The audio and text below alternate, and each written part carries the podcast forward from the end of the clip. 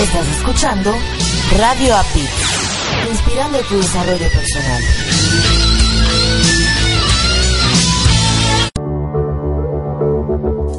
Estás escuchando Latino Radio TV, inspirando tu lado humano.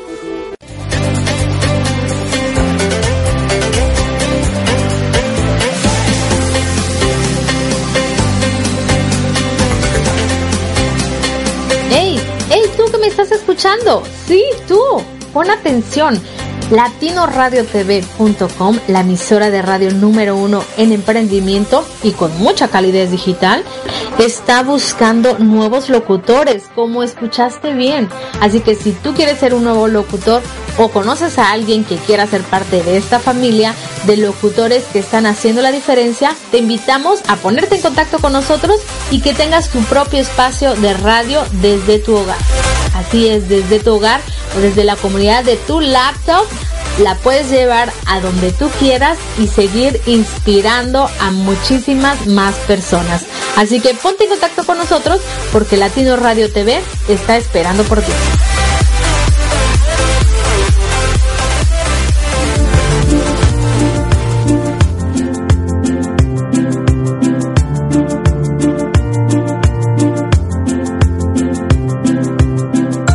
Latino Radio TV, la emisora número 1, 100% humanista.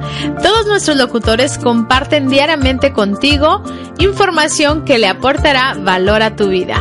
Y todo lo hacemos con mucha calidez digital. Pues nuestra misión es generar mejores seres humanos. Te invitamos a escuchar todos nuestros programas y en los intermedios escucha música inspiracional. Todo esto para seguir inspirando tu lado humano. Las 24 horas, los 7 días de la semana, los 365 días del año por www.latinoradiotv.com. ¡Te esperamos! Y no olvides bajar nuestra aplicación LatinoRadioTV.com.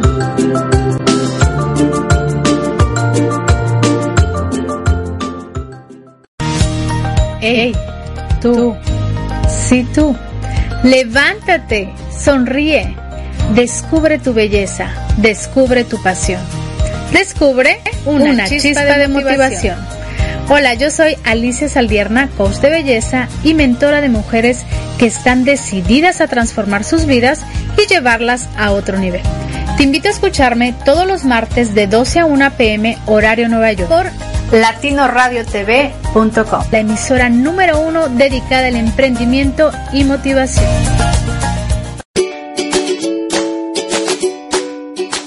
Erika Con C y Marco Ontiveros, mientras mejoramos nuestro inglés, te invitamos a escucharnos todos los domingos a las 6:30 de la tarde, hora de Miami, 5:30 de la tarde, hora de México, en nuestro programa Improving It's Fun, where we will be sharing, mainly speaking in English, different things about life. Recuerda, por www.latinoradiotv.com.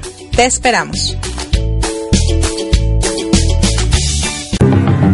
Si cambias el lugar desde donde miras, las cosas que miras cambian por nosotros y por nuestro desarrollo personal. Les habla Mercedes Verdú desde España y les doy las gracias por estar aquí en mi programa Se Crea y Emprende con LatinoRadioTV.com. Muchas gracias y bienvenidos a Se Crea y Emprende. Les esperamos los miércoles a las 9:30 de la noche. Besos. ¿Te has preguntado qué logros has tenido? ¿Cómo termina tu día? ¿O cómo empiezas la semana? Te invitamos al programa Con Aroma de Café, con Héctor y Lizué, donde podrás descubrir el propósito de tu vida. Todos los domingos a las 9 de la noche, tiempo de la Ciudad de México, por www.latinoradiotv.com, inspirando tu lado humano.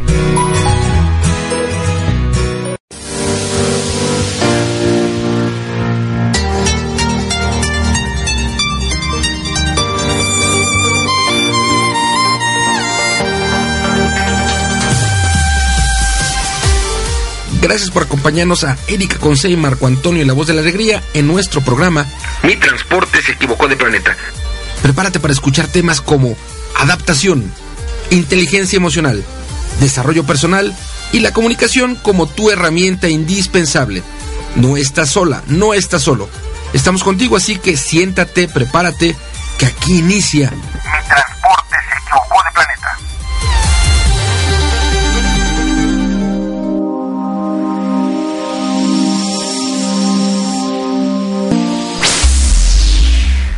Hola, hola, ¿qué tal? Muy buenas tardes, muy buenos días, muy buenas noches, muy buenas madrugadas.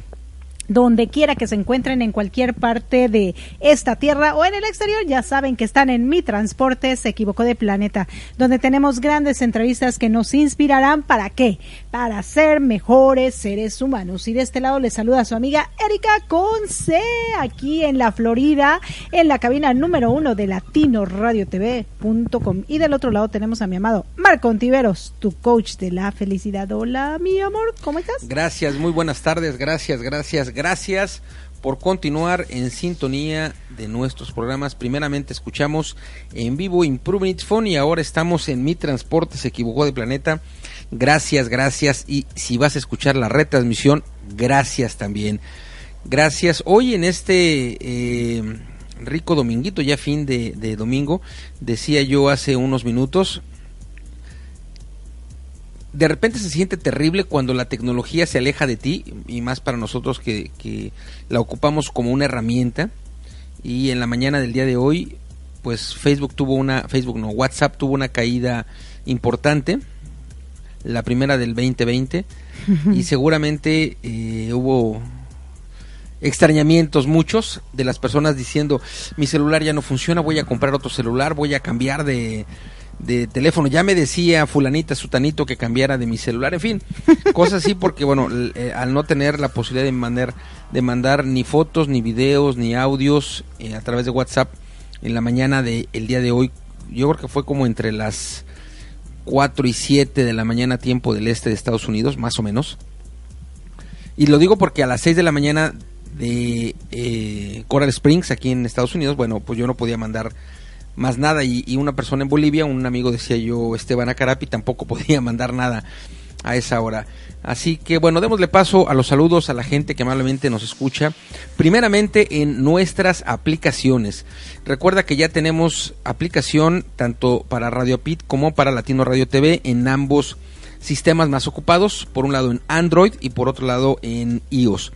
Si tú deseas bajar las aplicaciones, para Latino Radio TV, en la página, en la fanpage, puedes encontrar los enlaces, o bien, si quieres bajar la aplicación para escuchar Radio Pit, entrando a www.radiopit.com o www.happinessacademy.us, puedes entrar y encontrar los enlaces para Android o para iOS, es decir, para Google Play o para App Store. Saludamos a la gente que nos escucha ya a través de las aplicaciones. También saludamos a la gente que nos escucha a través de nuestras estaciones principales, en sus navegadores www.latinoradiotv.com, la emisora oficial de la Red Mundial de Conciencia, y también en su navegador a través de www.radioapit.com, la estación oficial de la Red Mundial de Locutores. Gracias por estar en sintonía. De igual manera, a la gente que nos escucha a través de nuestras estaciones hermanas que están reproduciendo la señal de Mi Transporte Se Equivocó de Planeta, a ti que nos escuchas en www.radioprimera.com, la estación oficial de la Red Mundial de Conferencistas, gracias. A ti que nos sintonizas a través de www.albarradioguanajuato.com, la estación oficial de la Red del Coach, gracias. Los domingos en la mañana, en la retransmisión a través de www.psradionet.com, gracias. En el Bajío, dentro de la República Mexicana, a la gente que nos sintoniza en www.bajioradio.com, gracias. Y en la Ciudad de México, a ti que estás escuchándonos en www.uniactivaradio.com. También, por supuesto, a ti que nos escuchas en la mañana, en la tarde, en la noche, una vez, dos veces, tres veces, las veces que quieras, a la hora que quieras, a través del podcast. Gracias. Recuerda compartir la señal de Mi Transporte Se Equivocó de Planeta. Comparte, para poder inspirar más gente con estas historias que se dan a través de cada uno de los episodios, cada una de las etapas de las entrevistas, que se escuchan aquí a través de Mi Transporte Se Equivocó de Planeta. Y hoy, pues hoy no es la excepción, hoy tenemos de invitado a Adrián Gutiérrez con la primera de dos partes de Padres Divorciados. Sí, así es, hoy un tema pues diverso, ¿no? ¿Qué tanto nos afecta? ¿Será bueno divorciarte? ¿No será bueno? Algo que creo que sí está pasando en esta época es que la gente ya se casa no pensando en durar, sino pensando en si me va mal, pues me divorcio, ¿no? Y eso es un problema. Sí, mejor no te cases. Sí, mejor o sea, no te cases. Eso es un problema. O sea, para empezar, si tú te casas con la mentalidad, si no funciona, me divorcio. No te cases. La verdad, no tiene caso. No, ni traigas hijos juntos, al mundo. Nada. O sea, pásala bien, vívela rico. Sí, es como de una manera más real, uh-huh. Pero es que no nazco porque me voy a morir. Sí, o sea, pues claro. O sea, va a suceder, sí. Claro, pero en este pensar de, pues no nazco, me voy a morir, o no disfruto la vida, me voy a morir. Correcto. O cosas parecidas, porque me voy a morir, pues es la misma idea. Claro, y bueno, Adrián en esta historia, su historia nos va contando y nos va llevando el, ¿será bueno divorciarse o no será bueno divorciarse? O sea, nos dice nuestra amiga Lizué, déjame ver si puedo emular un poco su voz. Su comentario. Sí. Bajío. Ra, ra, ra. Nos manda la porra, querida amiga, hasta la hermana república de Coacalco. Claro. Espero haber hecho un poquito la porra bien. Me tuvo que salir la Lizué tierna, la Lizué suavecita, la Lizué que ama pues todas las estaciones, pero más por supuesto Bajío Radio. Su estación, por supuesto, claro que sí. Así que bueno, escuchemos a Adrián en todas las estaciones que nos escuchan para saber un poquito acerca de esto de Padres Divorciados y también, bueno, contáctense con él a través de la publicación que estoy haciendo porque se pueden ganar un libro por ahí, así que ya nos contará en el siguiente capítulo cómo pueden hacerlo, pero desde hoy ya pueden tener acceso dándole un clic a su hashtag. Venga. Y bueno, ¿qué te parece si vamos a la entrevista y regresamos para comentar? Gracias, no se nos despeguen.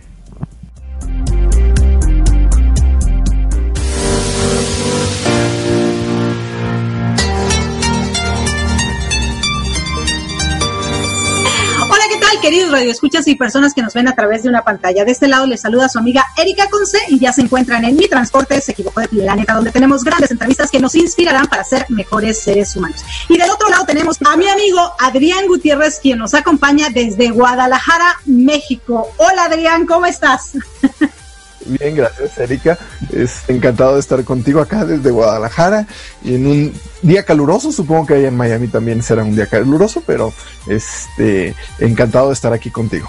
Me parece súper bien. Oye, y bueno, hablando de esto del transporte se equivocó de planeta y con estos libros que tú has escrito y que ya hablaremos más adelante, ¿tú crees que tu transporte se equivocó de planeta o tú estás en Guadalajara correcta? Estoy en Guadalajara, correcto. Me encanta vivir en Guadalajara. De hecho, podría irme a vivir a la Ciudad de México porque allá hay mucho trabajo. O sea, tengo que viajar una vez al mes, una vez cada 45 días, a hacer medios de comunicación, porque lamentablemente vivimos en un país centralista, donde todo está concentrado en la capital. Entonces, a pesar de que tengo aquí en Guadalajara participaciones en programas de radio, en programas de televisión, son locales y eso hace que solo me escuche la zona metropolitana de Guadalajara, pero para que me escuche todo México, para que me escuchen en Chihuahua, para que me escuchen en ¿cómo se dice? En Yucatán, de frontera a frontera, pues necesito estar en la Ciudad de México y necesito viajar. A mí me gusta vivir en una ciudad más tranquila, es una ciudad que tiene 4.5 millones de habitantes y es una ciudad grande, pero no el monstruo de 20 millones que es la Ciudad de México. Entonces me gusta más vivir acá. De hecho, hay un dato muy curioso, no sé si lo sabías. La segunda ciudad con más mexicanos en el mundo es Los Ángeles, California, ni siquiera es Guadalajara o Monterrey. Y mucha gente dice, es que Monterrey está creciendo mucho, que crezca más. O sea, si nosotros pudiéramos donar 1 millón de habitantes sería genial. Mira, sí sabía que California tenía muchísimo mexicano, no sabía que era el segundo estado. Sí. No, la segunda ciudad, ni siquiera estado. Los Ángeles, California tiene 6 millones de mexicanos la ciudad. la pura ciudad de Los Ángeles. ¿Y la zona metropolitana? Claro, o sea, porque California es inmenso y hay muchos lugares, como por ejemplo Orange County, que hablan muchísimo de ahí, que no hay tanto mexicano, pero en Los Ángeles concentrado. Bueno, te cuento así de rapidísimo, antes de pasar al tema que nos atañe, que la primera vez que yo fui a California, yo vivía en Colorado, dije, welcome to Mexico. O sea, es increíble, increíble, increíble. Así que, pues, me da muchísimo gusto entrevistarte, que estés en Guadalajara, una ciudad tranquila. Yo también acá vivo al norte de Miami porque no me gusta mucho la aglomeración. Sin embargo, como tú dices, también aquí Miami es centralista, igual que la Ciudad de México, y a veces hay que hacer diferentes cosas. Bendito el internet que nos permite tener esta entrevista. Oye, y cuéntame un poquito, antes de pasar a estos libros que has escrito, cuéntanos un poquito, ¿dónde naces? ¿Cómo es tu familia? ¿Tus primeros 12 años cómo los vives? ¿Eres de una familia pues tranquila o tuviste ciertas circunstancias duras que te hicieron ser el hombre que eres hoy? O a lo mejor todo felicidad y amor, cuéntanos. Mira, todo felicidad y amor, sí, cuando menos los primeros 10 años. Okay. No sé ubicar, muchas veces cuando me preguntan la situación económica de mi familia, no sé si era de clase baja alta o de clase media baja. O sea, no ubico. Yo nací en Irapuato por obra y arte de la naturaleza. O sea, como dices tú, el autobús se equivocó, ahí sí. Mis papás vivían ahí, ahí se conocieron. Bueno, mi mamá, es que es bien difícil de explicar porque no tengo raíces de algún lado. Mi abuelo materno es argentino, mi abuela materna es de los Altos de Jalisco, que es una región aquí de Jalisco. Mi papá es del norte, es de Torreón, Coahuila, y mi abuelo decide vivir en Irapuato, el papá de mi mamá, y mi papá lo cambian por su trabajo a Irapuato, y ahí se conocen mis papás, pero de hecho el día de hoy no tenemos nada de familia en Irapuato, o sea, ya nadie de mi familia vive ahí. A los 2 años me cambian o lo cambian a mi papá a Río Verde, San Luis Potosí. De hecho, yo digo, cuando me preguntan, que yo soy de Río Verde. A la gente que nos está escuchando van a saber dónde es Río Verde, porque de ahí es Ana Bárbara, la famosa cantante grupera que vive ahí en Los Ángeles y que tiene ahí un programa en Estados Unidos. De ahí es Ana Bárbara. De hecho, yo conozco a Ana Bárbara, pero nos llevamos 10 años, entonces la veía, pues, porque yo me acuerdo cuando yo tenía 10 años, ella gana Señorita Río Verde y luego va a Señorita San Luis Potosí y luego va a Señorita México y empieza su carrera, pero yo estaba chiquito, pero su mamá tenía una tienda de estambres en la misma calle que mi casa, entonces yo la veía desde que estaba chico. Entonces yo soy de ahí, yo digo que soy de Río Verde, San Luis Potosí. Crecí en un pueblo de 15,000 personas que solo tenía una escuela, que solo tenía un semáforo, entonces había que pasar todos los días por el semáforo para sentir que vivíamos en una ciudad. Y por lo mismo de que era un pueblo, yo fui muy feliz con lo que tenía. O sea, para mí lo principal que era tener una bicicleta. Si yo tenía una bicicleta, ya tenía toda la libertad del mundo. Entonces yo crecí yendo a explorar con mis amigos a los arroyos, a meternos afuera de la ciudad con nuestra bicicleta. Río Verde es un paraíso. Ahí es la Media Luna, que es un manantial natural que tiene 40 metros de profundidad. Yo aprendí a nadar ahí, que aparte el agua está templada todo el año, está a 24, 25 grados, entonces puede ser invierno y el agua está calentita, aunque así hace frío.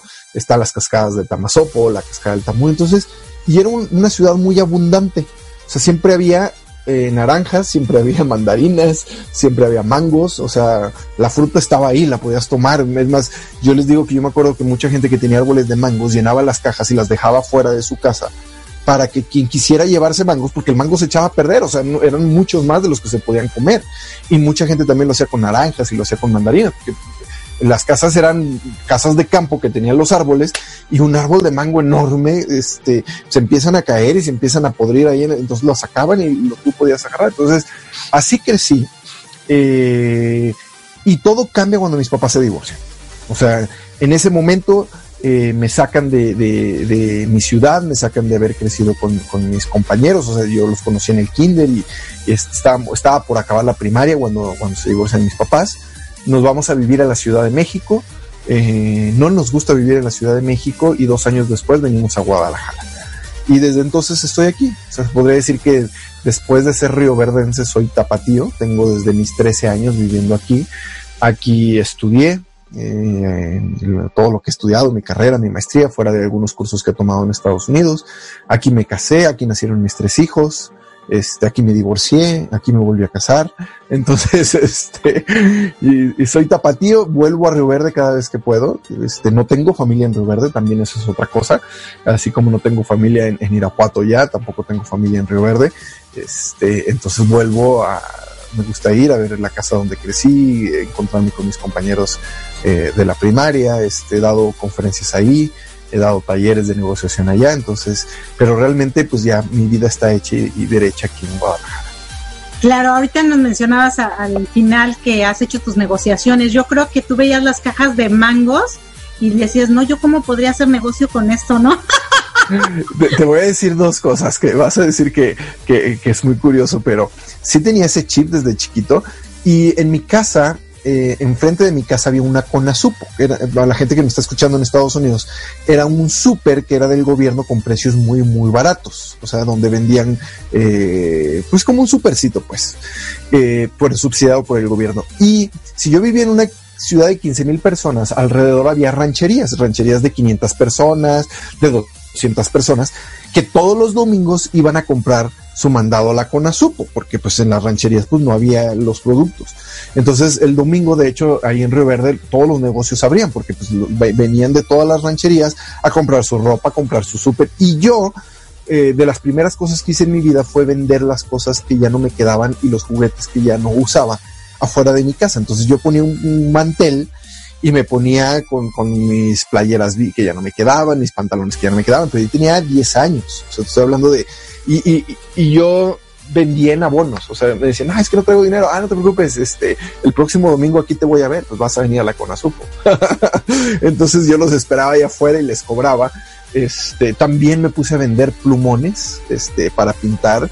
Tenía un vecino que tenía una papelería y me dijo, pues ponte a vender. Entonces yo me ponía a vender ahí con mis compañeros y todo eso, y me daba 1 peso. Me acuerdo que costaban 5 pesos en ese entonces y me daba 1 peso por cada paquete de plumonitos que vendía. Y en México también me salía a vender.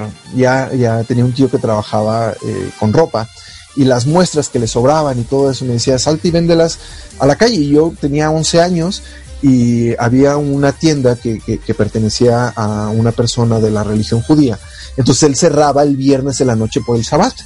Entonces yo me ponía fuera de su tienda porque ya sabía que iba a cerrar con el Shabbat, cuando todas las tiendas de alrededor estaban abiertas, y me ponía a vender con 12 años ropa en la calle de la Ciudad de México.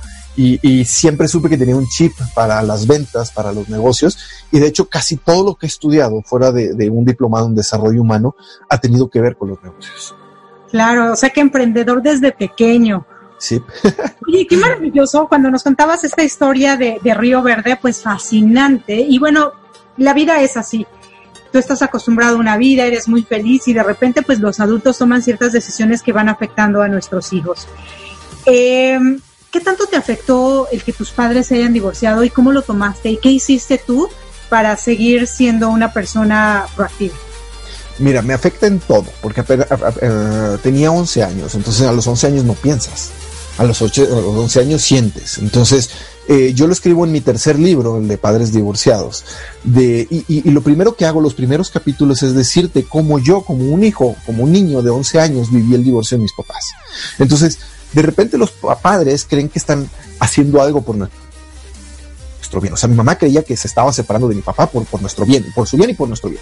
Y mi papá no se quería divorciar, que ese era uno de los grandes problemas. O sea, no eran 2 personas que se querían divorciar, era una persona que se quería divorciar, en este caso mi mamá, y era una persona, que mi papá, que quería no divorciarse, pero que sí tenía actitudes machistas, que tenía actitudes controladoras, que tenía mucha agresión psicológica. O sea, yo lo pongo ahí, mi papá nunca nos golpeó, ni golpeó a mi mamá, pero era una tortura psicológica en todos. Y al no saber, porque es lo que comento en el libro de Padre Divorciado, la gente, si no sabemos cómo casarnos, tampoco sabemos cómo divorciarnos. O sea, si no hay una guía que diga, guía básica para tener... Hay muchos libros y muchos intentos, pero no te dan un manual de cómo llevar una relación en un matrimonio.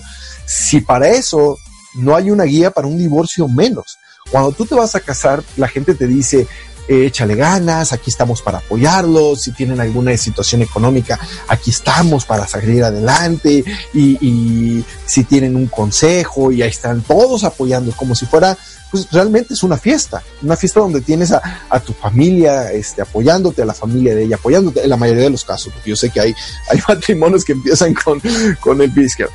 Y en el divorcio es todo al revés, o sea, la gente no, cuando saben que hay problemas en una pareja, trata de alejarse un poco porque pues no vaya a ser que cometa una imprudencia. La familia se convierte en términos futbolísticos en una barra brava que está atrás de ti diciendo, sí, no te dejes, y sí, te hizo esto, y sí, quítale a los niños, y sí, pídele más dinero, y sí. Entonces, el divorcio, así como el matrimonio, es un contrato lleno de amor y de buenos deseos para un futuro. El divorcio es la disolución de ese contrato lleno de odios, de resentimientos y de revanchas. Y nadie te dice cómo hacerlo. Entonces, en ese momento, lo que tú haces es reaccionar instintivamente. O sea, mi papá a lo mejor no quería lastimarnos, pero decía, bueno, yo para no perder a mi familia, pues le voy a decir a Adrián que diga, porque mi papá le ponía de condición a mi mamá que si quería divorciar, teníamos que estar de acuerdo los dos hijos, lo cual es horrible. O sea, si me están escuchando a alguien ahí, o sea, se están divorciando ustedes, no se están divorciando los niños, y yo lo pongo en el libro. Tú te quieres divorciar de tu pareja, pero no te quieres divorciar de tus hijos, jamás. Entonces mi papá ponía de condición, o sea, te quieres ir, ok, pero que tú, éramos mi hermana y yo nada más, que los dos niños estén de acuerdo en que se quieren ir contigo. Entonces mi hermana, que era más apegada a mi mamá, pues sí decía, pues yo me voy vámonos, porque las cosas en la casa eran insoportables. Pero a mí mi papá me buscaba y me decía, mira, tú di que no, porque tenemos que hacer que tu mamá rectifique. O sea, mi papá buscaba hacerme su cómplice, pero en hacerme su cómplice me hizo su rehén, que es un término que usan los psicólogos. O sea, yo era un rehén porque yo no quería estar en esa casa donde todos los días había peleas, donde todos los días había conflictos, donde nos estaban metiendo, y entonces yo quería irme y no podía decir que me quería ir.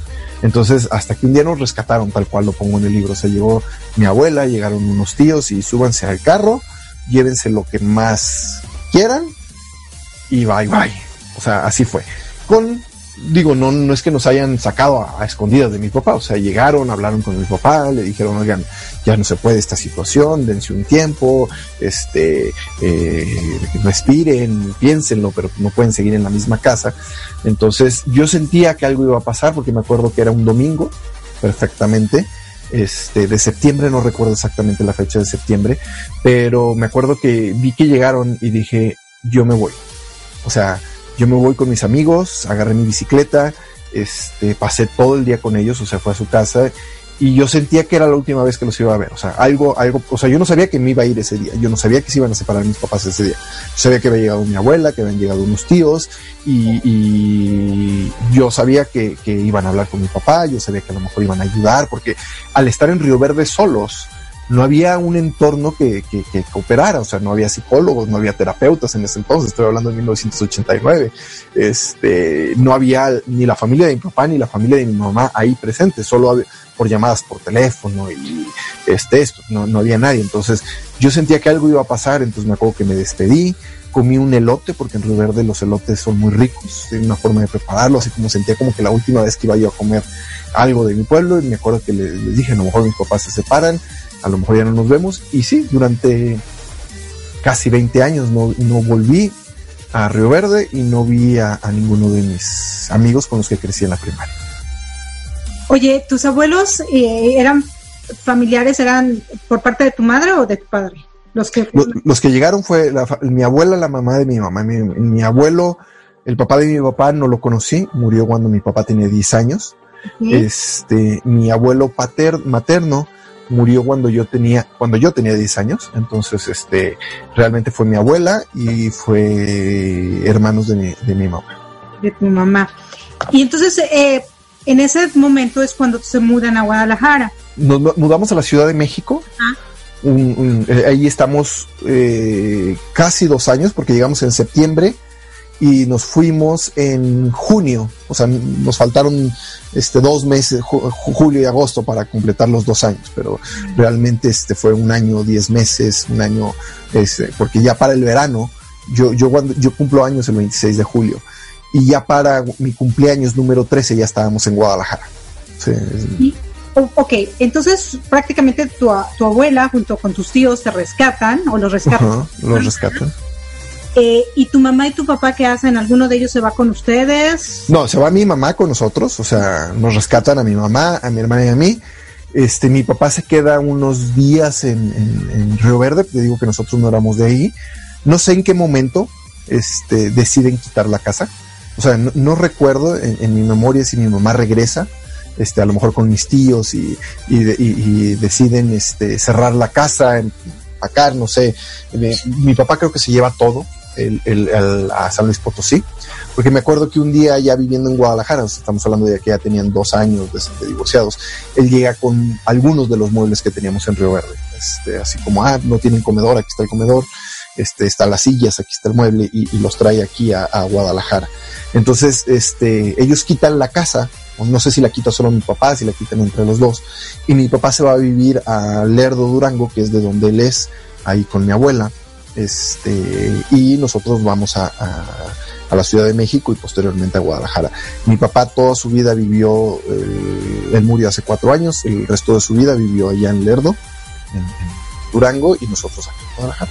Claro, fíjate que con esta historia que nos cuentas, a veces los papás cuando tomamos la decisión de separarnos, bueno, primero tomamos la decisión de quedarnos por nuestros hijos, uh-huh. Luego tomamos la decisión de separarnos por nuestros hijos. Por nuestros hijos. Y la realidad es que los hijos no tienen, ni la deben ni la temen, y no tienen nada que ver en el asunto. Dentro de todo esto, ¿qué aprendiste y qué le puedes dejar?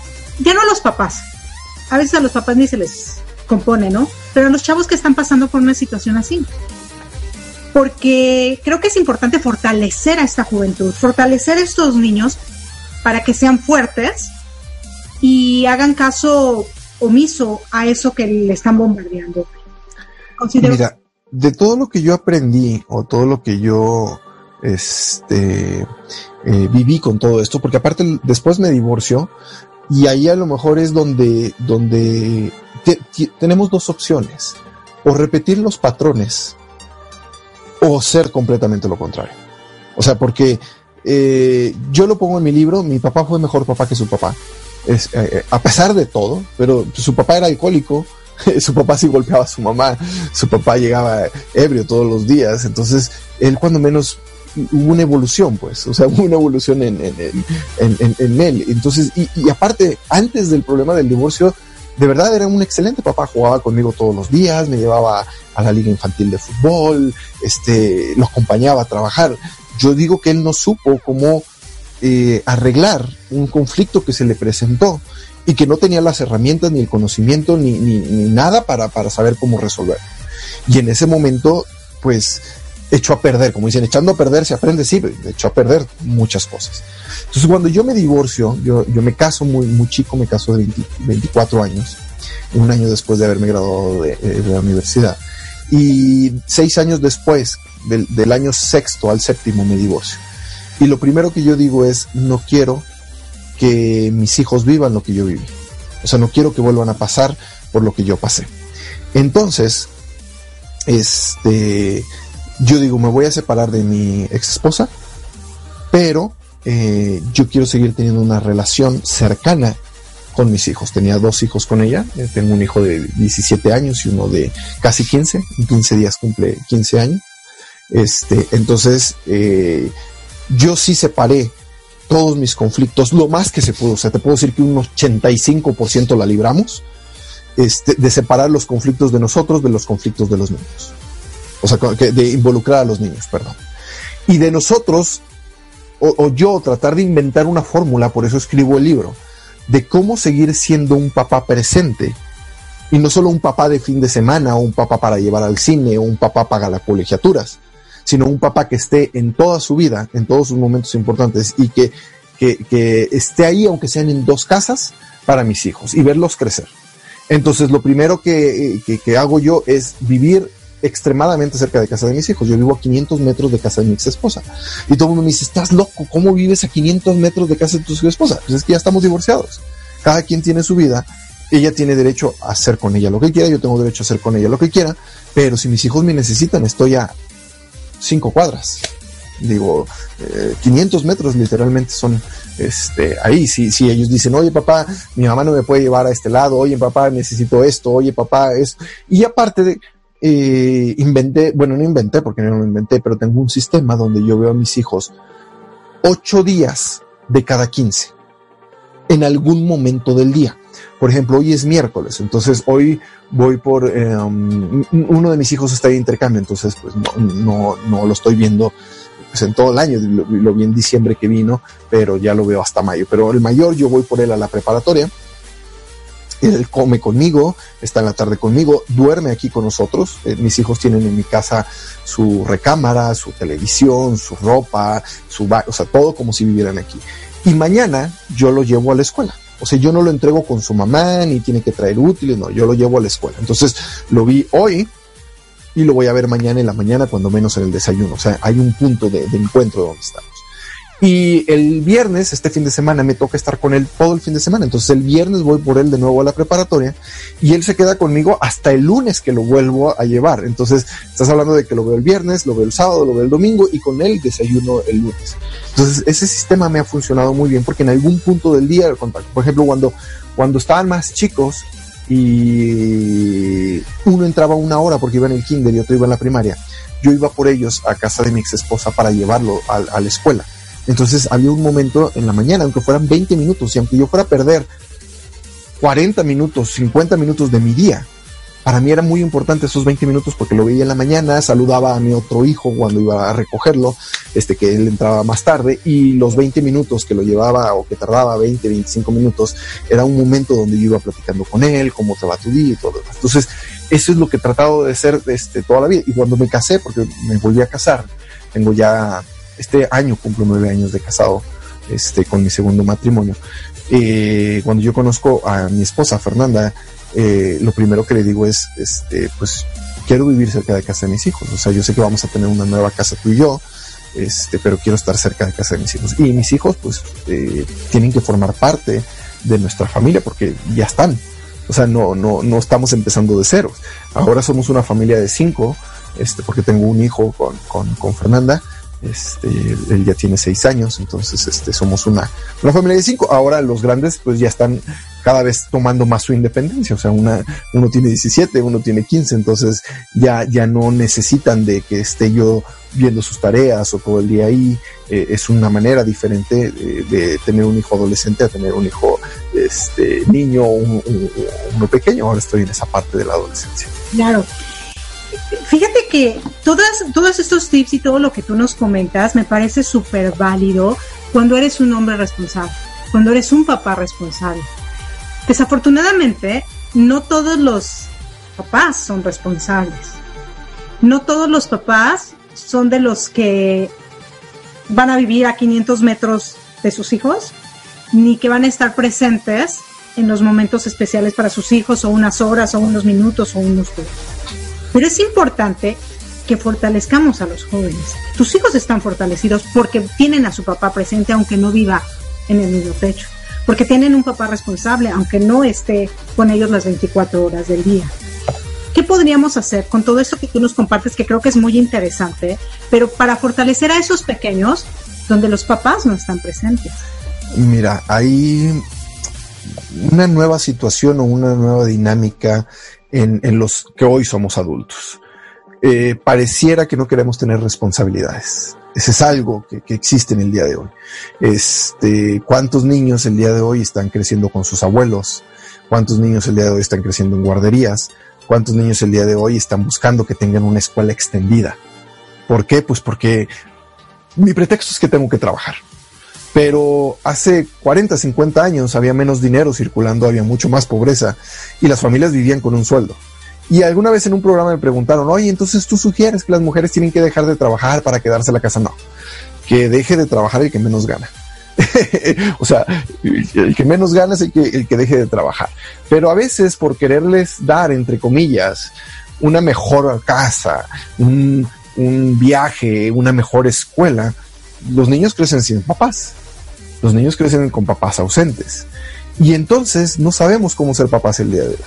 de repente pensamos que es un juego, y yo les llamo en el libro de Padres Divorciados, que es en el que nos hemos concentrado el día de hoy, le llamo los hijos perros, porque cuando tú tienes un perro hijo, o sea, los perros que quieres mucho y los tratas como hijo, pues no pasa nada si te vas a trabajar, le dejas el plato de croquetas y le dejas el agua, y en la noche llegas y lo sacas 5 minutos y ya.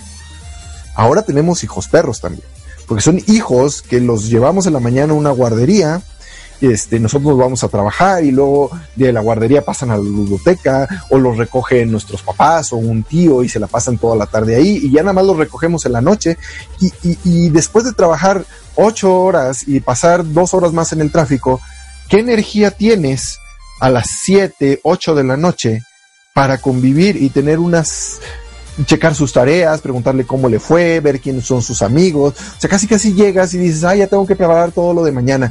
Pues báñate, cenamos y a dormir. Eso es lo que está pasando con los papás el día de hoy. No nos estamos dando tiempo para ser papás. Entonces, en esa descomposición social, hay algo que están viendo los hijos que están creciendo el día de hoy. Cuando yo estaba chico, yo decía, híjole, pues ojalá algún día crezca y sea pues tan seguro y la vida esté resuelta como la tienen mis papás. Y no me refiero a que tuvieran dinero, porque yo te dije, yo no sé, o sea, pero yo los veía pues personas seguras de sí mismas, personas que se tenían control. Luego, claro, cuando llegó el divorcio todo cambió, pues, pero yo me imaginaba que mis papás tenían el control de su vida. Entonces yo decía, pues cuando yo crezca, pues yo quiero tener el control de mi vida. Y ahora lo que están viendo los chicos es que sus papás tienen una bola de broncas, y que aparte se las comparten, porque con esa novedad de que, yo soy amigo de mis hijos. Yo digo, yo no soy amigo de mis hijos, yo soy el papá de mis hijos. O sea, mis hijos tienen amigos. Yo soy su papá y les voy a gritar y los voy a regañar y los voy a corregir, y nada de que, tómate una cerveza conmigo. O sea, el que tiene 17 años o sea, yo sé que a lo mejor lo haces con tus amigos, pero enfrente de mí no lo vas a hacer. ¿Por qué? Porque soy tu papá y me tienes que respetar. Oye, es que ya voy a ser mayor de edad en meses. Sí, pero yo no soy tu amigo, o sea. Cuando ya tengas 21, porque pues aparte yo tomé el sistema norteamericano, en ese momento hablamos. O sea, aunque en México ya puedas tomar a los 18, hasta los 21, a lo mejor puedes tomar enfrente, pero ahorita no. Entonces, ¿y cuántos papás hay? Yo le di su primera cerveza a mi hijo. No, yo no le voy a dar su primera cerveza a mi hijo. Todo lo contrario, o sea, yo le digo, ok, yo sé que va a ser una fiesta, yo quiero que aprendas cuánto y dónde. Y aparte yo te voy a recoger. Entonces, donde vengas en un estado inconveniente, en ese momento hay castigo, hay consecuencia, hay esto. Entonces yo no soy su amigo, yo soy su papá. Pero de repente, ¿cuántos están viendo el día de hoy que sus papás tienen broncas emocionales, broncas con sus parejas, que ya tuvieron una novia y ya cortaron, que se la pasan de antro todos los fines de semana y que tienen de 40 a 50 y no es que tenga nada de malo que se diviertan, pero que tienen la misma vida social que un cuate que tiene 18, que tiene 20. Entonces, pues toda la generación nueva está creciendo con que, híjole, cuando crezca esto me va a pasar. Oye, fíjate que nos estás dando varias cosas interesantes aquí dentro de los padres ausentes, y me gustaría que retomáramos esto en nuestra siguiente entrevista, porque ya se está acabando el tiempo de esta primera parte. Así que pues regresamos en vivo y en directo con Marco Ontiveros, tu coach de la felicidad, y Erika Con C. Están aquí en Mi Transporte Se Equivocó de Planeta, y nos escuchamos el próximo domingo. Gracias.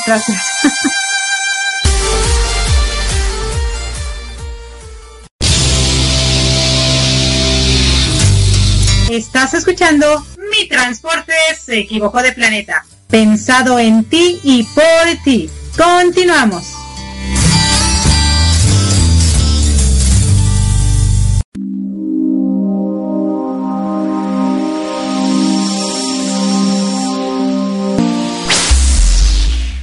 Y bueno, sí, ya aquí regresando en vivo y en directo desde Coral Springs, Florida. Este 19 de enero del 2020, qué rápido se pasa el tiempo. Y la verdad, pues bueno, tú que no estuviste en la entrevista en vivo y en directo como yo, pero ya la escuchaste aquí, ¿qué opinas? Tú también eres hijo de padres divorciados, yo también soy hija de padres divorciados. Sí, es un tema que tiene como diferentes posibilidades de poder abordar. Sí.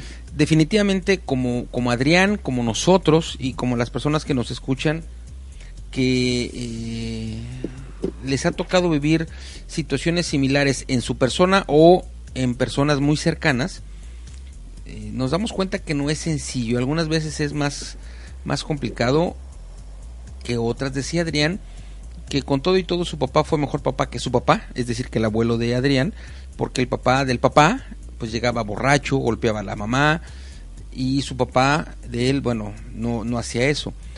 En cualquiera de los casos, yo creo que para los pequeños es una cosa. Tú lo viviste, por ejemplo, el divorcio de tus papás, ¿no? Yo lo viví. Es un tema, al menos en la cultura de México, supongo que en la cultura de Estados Unidos igual, quizá un poquito menos doloroso para los hijos, porque los hijos están acostumbrados a ver juntos a papá y a mamá, y en algún momento, en mi caso, mis papás primero se separaron y tardaron creo que 1 año o algo así para divorciarse. Yo tendría como 10 años cuando se separaron y 11 cuando se divorciaron, más o menos, y pues no era fácil no ver a mi papá, por ejemplo, aun cuando la relación no fue tan estrecha con mi papá, digamos que estaba la persona y sabías que era tu papá, o sabía yo que era mi papá, y no verlo pues no fue sencillo. Es un tema complicado, ¿no? Claro. Bueno, fíjate que para mí también fue muy complicado, porque en cambio mis padres se divorciaron de la noche a la mañana. Un día mi mamá se fue de mi casa y ya no regresó. O sea, qué fuerte, cuando nosotros sí vivíamos en una familia que parecía que éramos una familia perfecta, porque algunos de nuestros vecinos, compañeros de la escuela, los papás se iban divorciando, y yo me acuerdo que mi abuela, con la que vivíamos, siempre entre sus amigas y todo se hablaba, ¡ay! Ya se divorció fulano, ya se... Y entonces la verdad yo me sentía segurísima, que decía, ¡ay no! A mí nunca me va a pasar, porque yo vivía en una familia supuestamente unida, feliz y demás, porque mi mamá nunca protestó, mi papá tampoco, nunca vi peleas, nunca nada de eso. Pero de un día para otro resulta que no era como los habían pintado, y fue muy, muy doloroso. Yo no lo superé muchos años después, y cuando yo decidí casarme dije, nunca me voy a divorciar, nunca voy, y terminé divorciándome, ¿no? Adrián también nos cuenta, ¿no? Que él también viene, o sea, como hijo de padres divorciados, tuvo su otro divorcio, ahora es su segundo matrimonio, donde tiene 2 hijos del primer matrimonio y un hijo con este segundo matrimonio, pero ahora está haciendo las cosas diferentes, ¿no? Y creo que eso es muy, muy importante. Además, también algo que tuvo Adrián y que es muy, muy importante, es que nunca abandonó a sus hijos de su primer matrimonio. Se fue a vivir cerca, o están viviendo cerca la exmujer y él, para que él pueda estar en contacto con sus hijos, que es maravilloso. Yo recuerdo en mi caso, mi papá pues no quería que viéramos a mi mamá, y yo a escondidas tenía que ir a ver a mi mamá, y es muy, muy feo. Sí. Mi papá fallece cuando yo era muy joven, a los 3 años que ellos se divorcian, entonces pues eso se acaba, pero sin embargo fueron 2 golpes a una corta edad, porque yo estaba en mi época de teenager, ¿no? De los 16 a los 18, pues es muy fuerte. Y luego ahora cuando a mí me pasa, después de 20 años de casada, porque Adrián se divorcia, no recuerdo en qué momento, pero creo que 5 o 6 años después de su matrimonio, el primero, y bueno, ahora, ¿qué tan bueno es cuando algo no está funcionando separarte cuando los hijos son pequeños o cuando los hijos son más grandes? Todo divorcio, toda separación, todo quiebre es doloroso, pero ¿qué es mejor? Volvemos a lo mismo, según las reglas sociales puede ser esto mejor o aquello. ¿Qué me funciona a mí? ¿Qué le funciona a la otra persona, no? En un inicio... Uh-huh. Siempre será buscar la unión. En correcto. Un inicio siempre será buscar la unión, siempre. No solo por el bien de los hijos, sino por el bien de los adultos. Correcto. Hay momentos en donde ya la unión ya es muy difícil, y que se hayan hecho 1, 2, 3, 4, muchas posibilidades de reestructurar uh-huh. los daños, para que pueda uno decidir separarse. Es cuando ya de plano uno dice, ya hasta aquí. Bueno, porque en la segunda parte, Adrián también nos habla un poquito acerca de, bueno, y si alguien te fue infiel, ¿será bueno divorciarte o no? O sea, a veces uno diría, chin, pero una infidelidad, eso no se perdona, ¿no? Y bueno, de acuerdo a la religión, eso no se perdona. Con ese simple motivo, si tienes derecho religiosamente a divorciarte, ¿no? Por ejemplo. Pero hay ocasiones en que muchas veces... la infidelidad de algunos matrimonios fortaleció ese matrimonio. Debía haber pasado eso para que se reestructurara y cambiaran ciertas cosas o ciertas actitudes o acciones que tenían, y no se da el divorcio como tal, ¿no? Claro. O incluso se llega a dar el divorcio y luego se llevan se vuelven a casar, ¿no? Y tenemos dos casos de dos entrevistas que hicimos que sucedió, ¿no? Y aquí algo que hay que tomar bien en cuenta, y Adrián no los cuenta, es, o sea, si te vas a divorciar, o sea, si te vas a casar pensando que te vas a divorciar, ¿para qué te casas? No te cases, claro, o sea, eso es una recomendación primaria. O sea, claro, entonces es muy importante que ya tomemos conciencia. Ahora ya, digo, no viene escrito ni que cómo ser papá, cómo ser esposo, cómo ser esposa, o sea, la verdad es que todo eso no viene escrito. Hay muchas fórmulas, pero no todas las fórmulas nos funcionan a todos.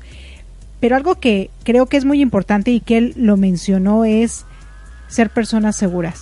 Si yo estoy segura de mí, pues voy a tomar las mejores decisiones posibles. Pero si no estoy segura de mí, o si mi pareja igual no está seguro de sí, pues vamos a cometer muchos errores. Entonces aquí es muy, muy importante que nos amemos a nosotros, que nos sintamos seguros de quiénes somos, con o sin, para poder tomar mejores decisiones. Uh-huh. Porque a veces nos quedamos por, es que yo no soy nada sin él, ¿no? O es que, ¿qué van a hacer mis hijos si no lo...? Y eso lamentablemente, o sea, se da mucho. Sí. Y más lamentable, uh-huh, se da más en las mujeres que en los hombres. Sin embargo, es muy triste porque la inseguridad es alta, es terrible, y entonces este tipo de pensamientos, aplicables para hombres o para mujeres, te hace aceptar una serie tal vez de insultos, de acciones no positivas, porque tú crees que vales poco y que crees que sin la otra persona, seas hombre o seas mujer, no vas a valer más o no vas a poder hacer cosas, y entonces tú misma permites o tú mismo permites que haya violencia física, violencia verbal, que bueno, finalmente no es bueno. Claro, bueno, y esto conlleva a tener seguridad en ti mismo, ser personas seguras, pero también el control de tu vida. Estas dos partes creo que son muy importantes, que las tengamos que las entendamos, que las recapacitemos muy bien. Hay muchas personas que dicen, ay no, pero cuando se case va a cambiar, porque uno piensa que uno trae una bolita mágica y lo va a cambiar, ¿no? Tal vez uno de muchos, sí. O sea, tal vez sí uno de muchos, pero es bien difícil. Cuando alguien es agresivo, cuando alguien ejerce presión sobre ti, cuando alguien es chantajista, cuando alguien...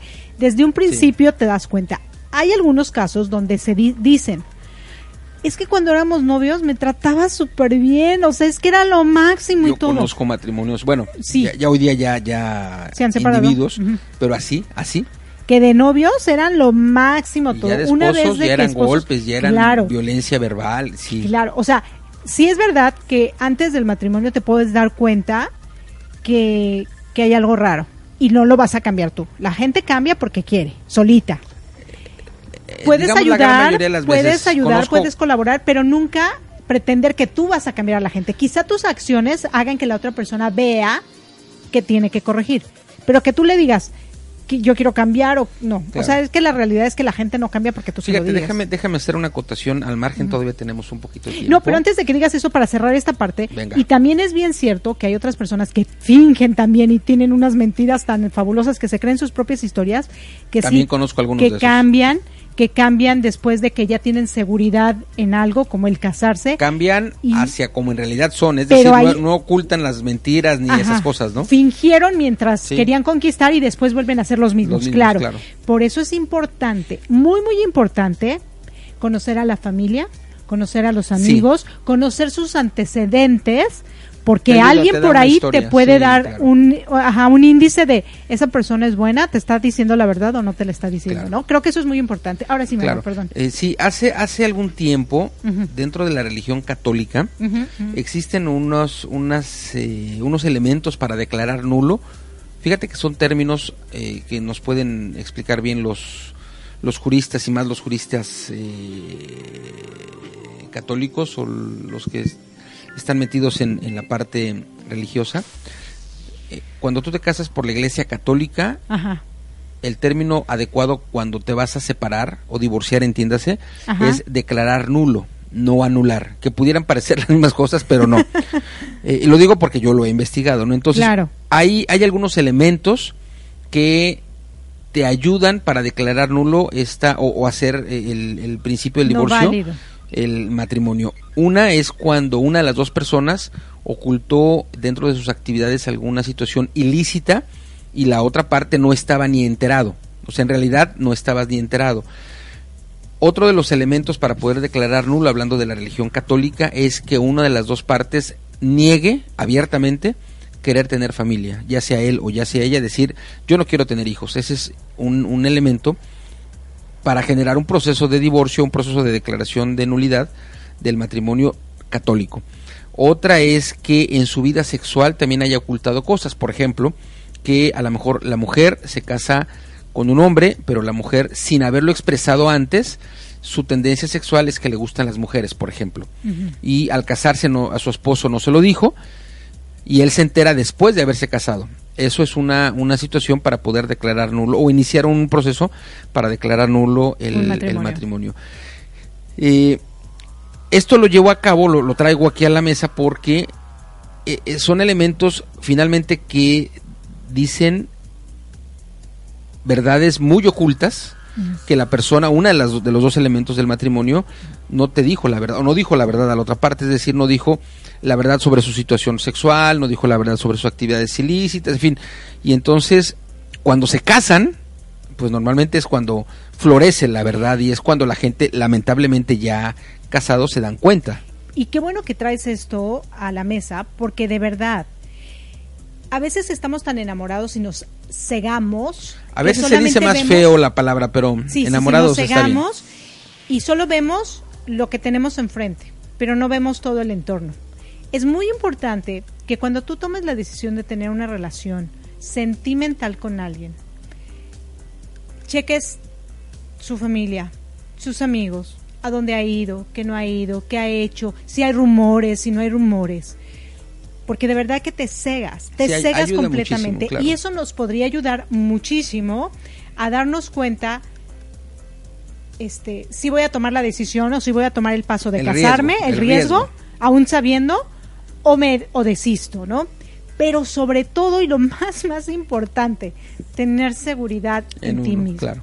Si tú no tienes seguridad en ti mismo, vas a cometer los mismos errores que cometí yo, que cometiste tú, que cometió muchísima gente. Sí. Y yo lo digo por mi propia experiencia, personas, claro, que a veces cuando tú vives en un mundo de fantasía y tus inseguridades son muchas, por X o Y, no importa el por qué, pero que no tienes self-esteem, no tienes amor propio, no tienes seguridad en ti mismo, no te la crees, cualquiera que venga y te diga mi alma, te va a embabucar. Claro. Hombre o mujer, claro, porque hay hombres que también no tienen seguridad en sí mismos y llega una chica y les baja el cielo las nubes y las estrellas y también sufren, ¿no? Claro. No estamos aquí hablando del sexo, no del género. Estamos hablando que como seres humanos debemos abrir los ojos y darnos cuenta si las personas con las que nos estamos relacionando sentimentalmente y con las que quienes queremos formar una familia, un hogar, vamos no a decir familia, un hogar sea saludable, esté viviendo en bienestar, en claro, general, pero claro, que nosotros también como seres humanos, como individuos, estemos pasando por esas mismas situaciones, porque a veces los que estamos hablando o los que estamos escribiendo un libro o los que estamos diciendo cosas, somos los que no estamos bien. Claro. Entonces también hay que reconocer que nosotros también debemos de ser como honestos, ¿no? Sí, por supuesto, por supuesto. Estamos llegando ya a la parte final de nuestro programa Mi Transporte Se Equivocó de Planeta. Si estás escuchando la retransmisión, pues continúa en sintonía de estas grandes estaciones. Sigue, Zoila y sigue escuchando Latino Radio TV, Radio Pit, nuestras estaciones hermanas. Recuerda que yo te espero, nosotros esperamos el dúo dinámico de lunes a viernes, 7 de la mañana tiempo de la Ciudad de México, 8 de la mañana tiempo de Coral Springs en Florida, a través de Arriba Corazones, el programa más beso con de la radio. Gracias, sigue teniendo excelente domingo. Gracias, chao, nos escuchamos el próximo domingo. Chao.